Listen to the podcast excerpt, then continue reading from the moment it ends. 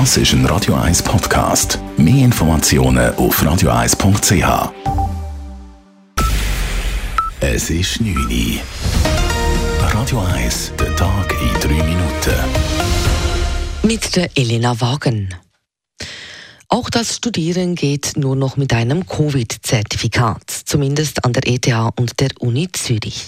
Nachdem der Bundesrat am Mittwoch den Hochschulen die Kompetenz erteilt hat, selbst über das Covid-Zertifikat an den Vorlesungen zu entscheiden, haben die Leitungen der beiden Hochschulen bekannt gegeben, im Hinblick auf das nächste Semester eine Zertifikatspflicht einzuführen.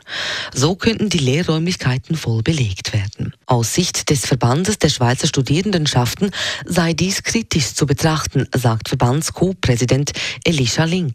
Wir haben das muss sicher gut geprüft werden. Es müssen sicher sehr andere, bereits getestete Schutzkonzepte von der Hochschule funktioniert haben, mal in Betracht gezogen werden. Und wenn die Hochschule und Kantone das dann zusammen entscheiden, dass sie es tatsächlich möchten einführen dann ist für uns als Verband von der Schweizer Studierendenschaft wichtig, dass sie sich koordinieren und dass sie die Studierenden mit einbeziehen. Wo immer möglich würden Übertragungen der Lehrveranstaltungen angeboten, heißt es von der ETH und der Uni Zürich übereinstimmend. Die genaue Umsetzung der Zertifikatspflicht werde nächste Woche bekannt gegeben. Das Semester beginnt in zehn Tagen. Ebenfalls heute bekannt wurde, dass wohl auch das Skifahren nur noch mit Zertifikat möglich sein wird kommende Saison. Die Bergbahnen prüfen, ob der Einlass nur noch mit Covid-Zertifikat möglich wird. Infektiologen begrüßen eine baldige Corona-Impfung für Kinder.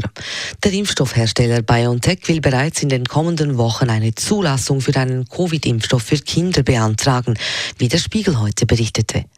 Demnach könnten dann Kinder ab fünf Jahren gegen das Coronavirus geimpft werden. Aus Sicht von Infektiologe Andreas Czerny wäre dies ein wichtiger Schritt in der Bekämpfung der Pandemie. Das Virus tut sich dort verbreiten in der Epidemie, wo es eben empfängliche Personen hat. Und wir sehen jetzt, dass es vor allem die Nicht-Geimpften sind und eben auch Kinder, die nicht geimpft sind. Und von dem her ist es sicher ein Teil von der Epidemiebekämpfung. Der Impfstoff für Kinder sei derselbe, allerdings weniger hoch dosiert, ließ das deutsche Unternehmen BioNTech verlauten. Bereits bis Ende Jahr soll es auch einen Impfstoff für Kleinkinder ab sechs Monaten geben.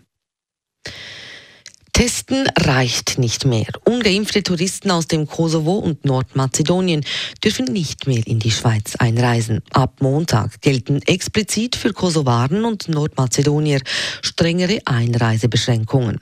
Ungeimpfte Bürgerinnen und Bürger aus diesen Ländern dürfen ab diesem Zeitpunkt nur noch in Notfällen in die Schweiz.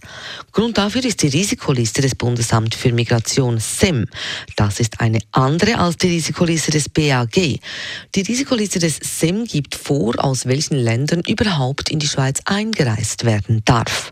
Auf dieser Risikoliste des SEM sind ab dem 19. September dann auch Israel, die USA, der Libanon und Montenegro.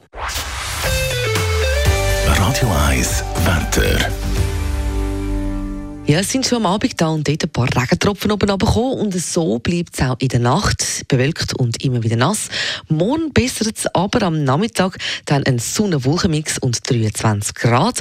Am Sonntag dann schon ein bisschen mehr Sonne und ebenfalls 23 Grad. Das war der Tag in 3 Minuten. P. Weber's Friday Night Clubbing Show.